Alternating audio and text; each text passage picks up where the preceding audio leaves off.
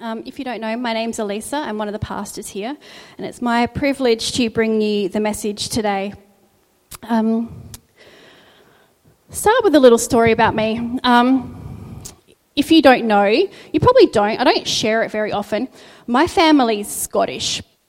My my, my parents are Scottish, or my dad's Scottish. Uh, my maiden name is McSkimming, very Scottish.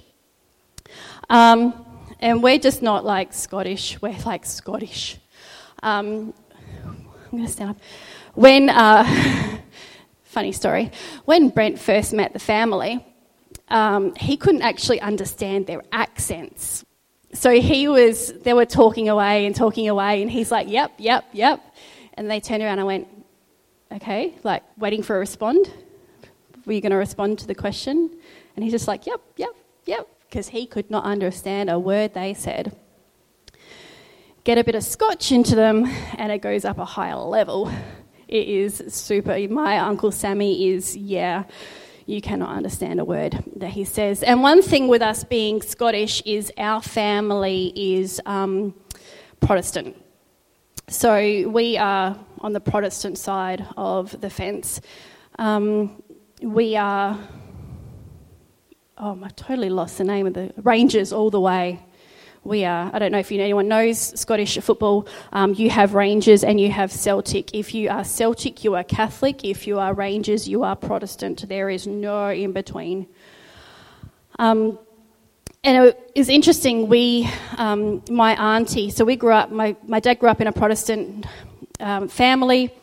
They came out here to Australia and they settled here. Um, a few of my aunties who are older than my dad would go back to Scotland. One of them went back and sent a letter to my granddad and my grandma and said, I have met a lovely boy. I really, really like him. He is Catholic. As that happened, a letter went back by mail saying, You do not go near that Catholic boy. Another letter came back from Scotland saying, We're engaged. So, growing up in my family, we actually didn't talk about religion at all because there was one family that were very, very Catholic, and then there was my grandma and my granddad who passed away when I was very young, but they were Protestant. We still went to um, the many christenings and the many first communions, holy communions, big thing and we just sat there and did that. But we still went along with them. But it was one thing that we never did in our family is we never talked about religion until my cousin's girlfriend came along. My cousin's girlfriend is an atheist. She is the biggest atheist I have ever experienced she will post every little thing that she can find on Facebook about how God has made every, you know, the church, how bad the church is. If the church wasn't around, then there'd be no war, all that kind of stuff. And having to go and listen to that and see that, I kind of nearly unfriended her, but I really didn't want to because she's family. And then I got a job as a pastor, and that was awesome. Christmas dinner was great. Um, yes, we believe in Jesus Christ and we believe that He died for us and He, you know, was born on Christmas. And no, we just celebrate Christmas. That was quite fun. And I really kind of had to put that to God and go, you know, Lord, what can I do? I can't do anything. She has it so stuck in her mind there is no God, that there is nothing outside of this earth she does not want to have a bar of church. She does not want to have a bar of religion. What am I supposed to do? There's nothing. I went, she's gone for. Can't do anything. I'm really, really sorry. And I kind of had to really think about that and go, I don't really want to leave it there, but what could I do? There was nothing I could do. I wasn't going to start posting Christian to, you know, back hers up and post stuff. That just wasn't, I wasn't going to do that. Wasn't going to do that but what was I going to do? And I suppose sometimes that we have the same kind of situations in our lives where we have to deal with family members or friends or or people that don't believe in Christ or don't believe that what we believe. We have people in our lives that have um, no religion, no no belief at all, We have people in our lives that may have strayed from church, churches. Um, something bad may have happened to them at church. They don't really want to know what's going on at church. And sometimes we have people that we pray for on a daily basis, but we see nothing happen. We want them to be, we remember what they were doing beforehand and how they were coming to church and enjoying it, but they're not here anymore and we don't know what to do. And I know there's some people here a year ago that they wouldn't ever imagine that they were sitting. I'm just going to take a drink. They wouldn't even imagine they'd be sitting here in a Robert Church right now. And myself, gosh, asked me six years ago, I would never, ever, ever have said I would have been up here speaking. Never in a million years. It was nothing nothing that I was thinking of. But something in my life told me that I was missing something. There was something in my life that I knew was different. There was something that I needed. There was something that our life and family it wasn't fulfilling what I needed. I needed something. I didn't know what it was, but I needed something, so I went searching for it. And sometimes you might be searching for something right now.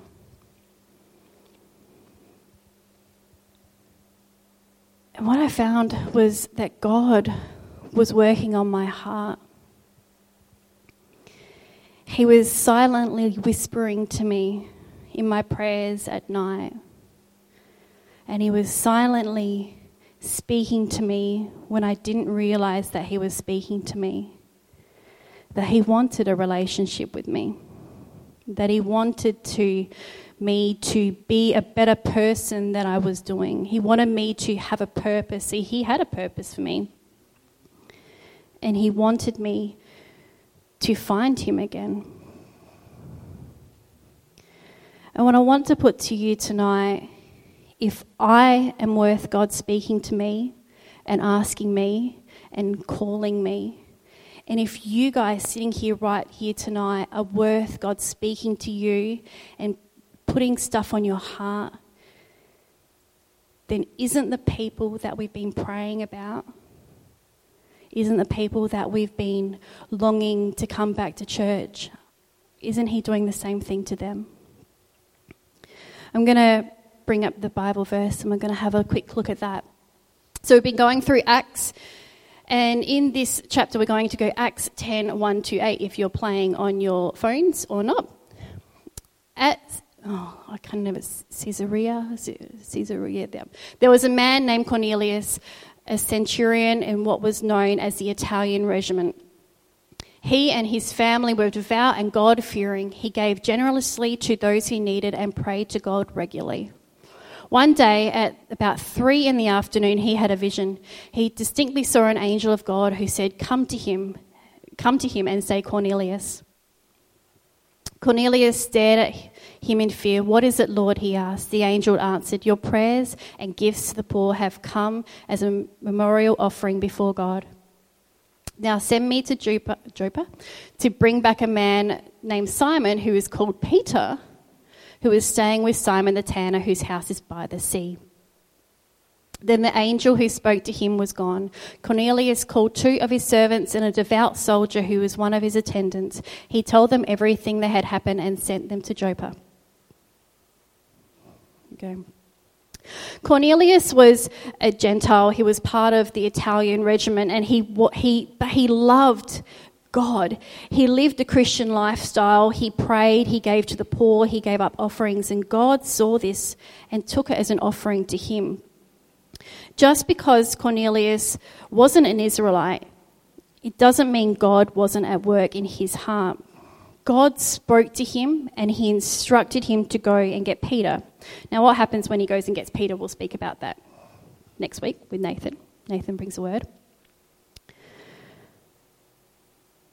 back in those times, um, it wasn't really known that God would speak to Gentiles. It was kind of like he would speak to the Israelites and go and, and send them, and, and the um, apostles were going out and working mainly with the with the Israelites, and it really wasn't known that he would speak to the Gentiles or that he would go and do work in their heart. But in this Bible verse, clearly God was at work in his heart. He was praying to God, he was offering God, and God saw that and he took it as something for him.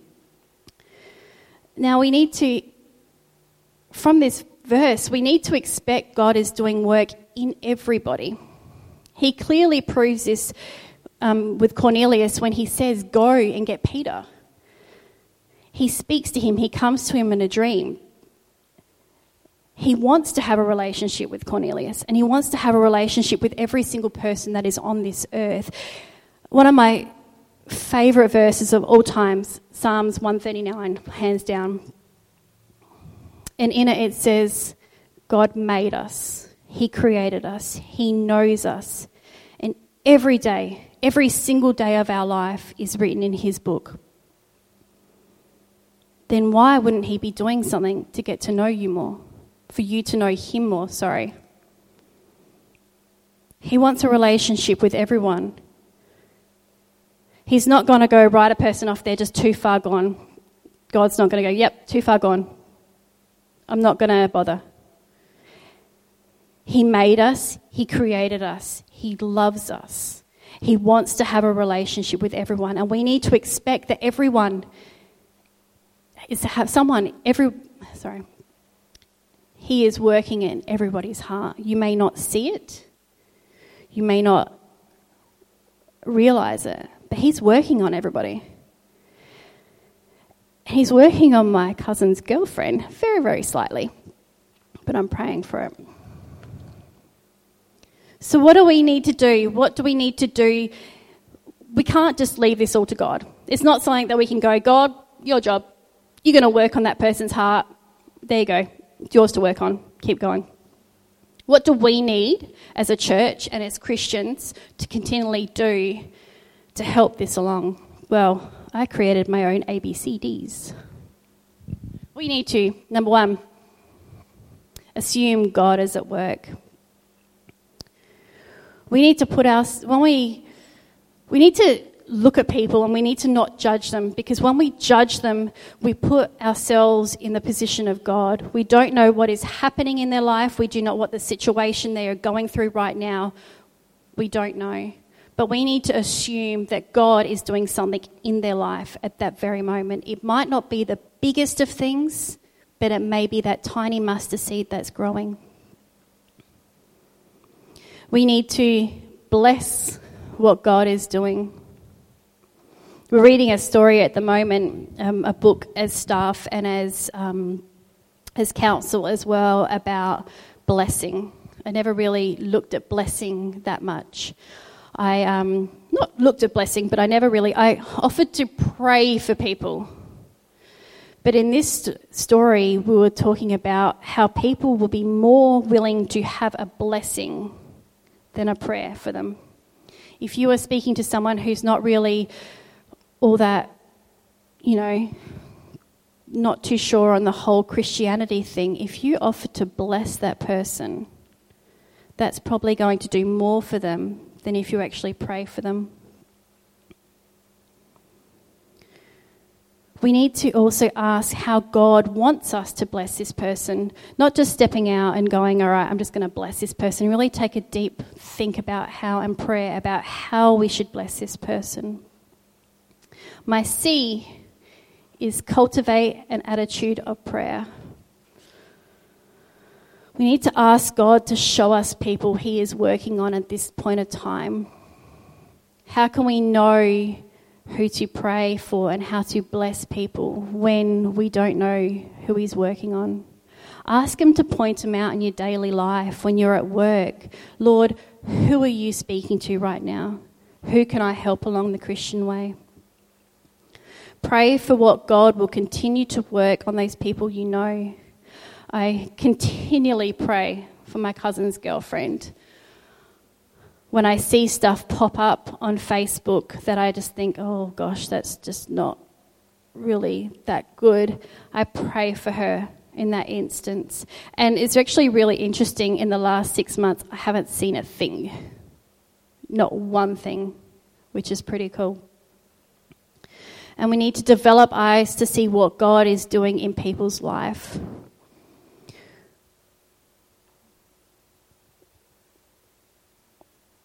Sorry. We need to be able, to, as I was going to say, praying about that, but also seeing, asking who He's working on, to be able to our daily life and go about and see who's struggling, who needs a prayer, who needs a blessing. Because when we take on an attitude that God is constantly working on people, could you imagine how great our church would be? I didn't really want to do this, but I'm going to, and I'm really, really sorry. Um, because they're here tonight. They weren't, I didn't know they were going to be here until on Wednesday.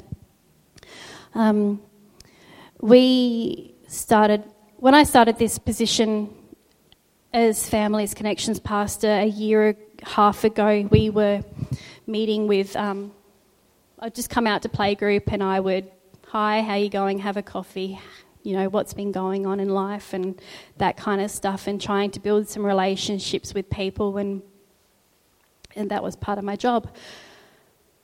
And I got to meet some mums that were pretty, pretty cool. And we started talking, and one of the mums asked Amy for prayer because I'm going to cry because I always cry. Um, one, asked one of the mums for prayer. Oh, sorry, asked Amy for prayer because I won't go into too much detail. And Amy prayed for prayed for her.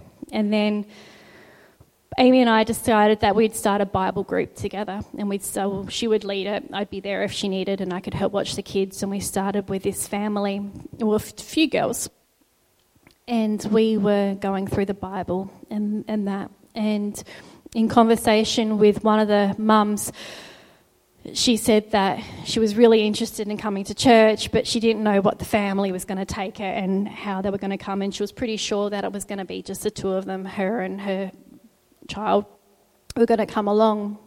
So we prayed, and Amy prayed for her, and they spoke to her and, and, and prayed over the blessing of the household and, and prayed about her husband and, and, you know, that he would open up his heart to God. And then they started asking questions and we gave them a Bible and we gave them a children's Bible and you can read that to your child and all this kind of stuff happening and, and, stuff that was coming back on a weekly basis was just amazing. You don't understand the people that I'm talking about how happy we were for you. Well, Amy and I would do little happy dances like you'd tell us something and we'd go back, oh my gosh, oh my gosh, so good. And then a few months ago, the whole family rocked up to church just because we were praying for her and we were watching God do something in their hearts and in their lives. And during a conversation that I was having with her and another girl that we're working on, um, another one pops up and goes, I think I might want to get baptized one day. And blew me for an absolute six. Like, you don't understand how much I got blown. I walked into the office with Barry and I'm like, oh my gosh, that just happened. Because I wasn't opening my eyes to what God was doing with those girls. I wasn't opening my eyes to see how God was moving in their life. I was concentrating on just the tiny little speck of a few people, and I wasn't concentrating on what God was doing in all the females and all the parents that were there. And when I did that, when I opened up and I expected God to be working in all those families' lives, we've seen some amazing things. We've seen another family come to church, the whole family. We've seen another family that is was really quiet, wouldn't talk to us much about it, really opening up to us about it, and came to the family fun night. We have seen these families bring along people, which is just amazing. And that's exactly what we want for our church. That's exactly what we want for our church in Australia, for the world. We want people to come to Christ. We want people to open up their hearts and let God do a work to them.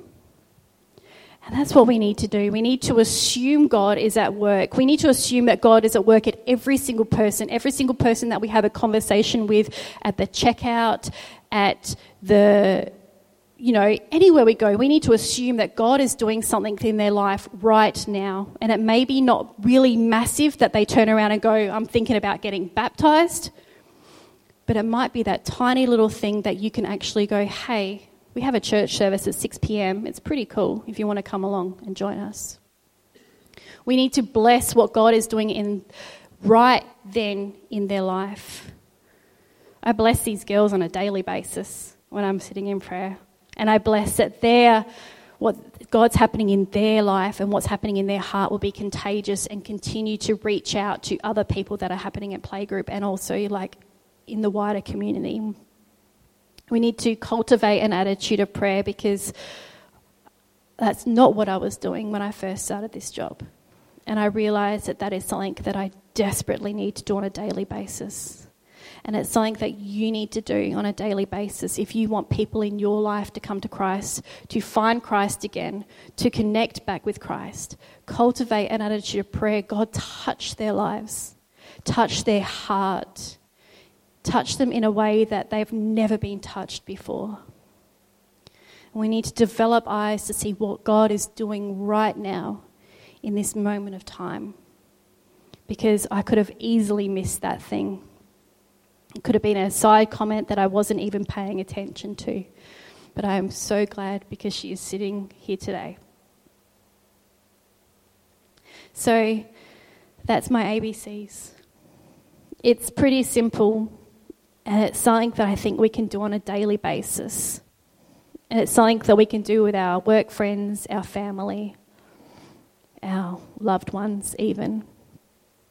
So I'm going to ask the band to come up.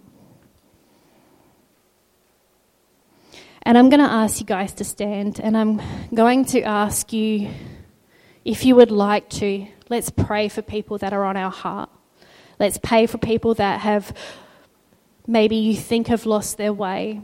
Let's pray for people that you think God needs to be working on their heart more for. And let's pray for people that we want to see come for Christ. So if you feel comfortable and if you want to, let's put out our hands if you would like to see someone. Heavenly Father, we give you praise. It's so easy for us here to come here on a weekly night, on a Sunday night, we sing worship songs to you. We listen to your word and your message, Lord, because you are already in our heart. You speak to us in our songs, in our worship, in our daily life. But Lord, we know there are people that are far from you. There are people that are so far that, Lord, we don't know how you can do a work with them.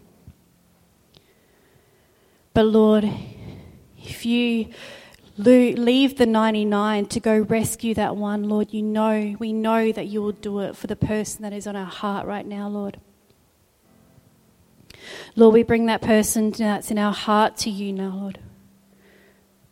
We hold their, their name high. Lord, we ask for you to do incredible work in their heart, that you to speak to them in their dreams, in their daily life, when they sit there in silence, when they sit there on Facebook, when they sit there, whatever they were doing, Lord, we speak to them. Make it clear that it is you. Because, Lord, we know that you want to have a relationship with them. We know that you love them so much that you call them here, Lord, because they are your children. Lord, we lift up those names, whoever they may be, Lord. We ask for you to speak to them, to bless them, and to call them home, Lord. In Jesus' name we pray. Amen.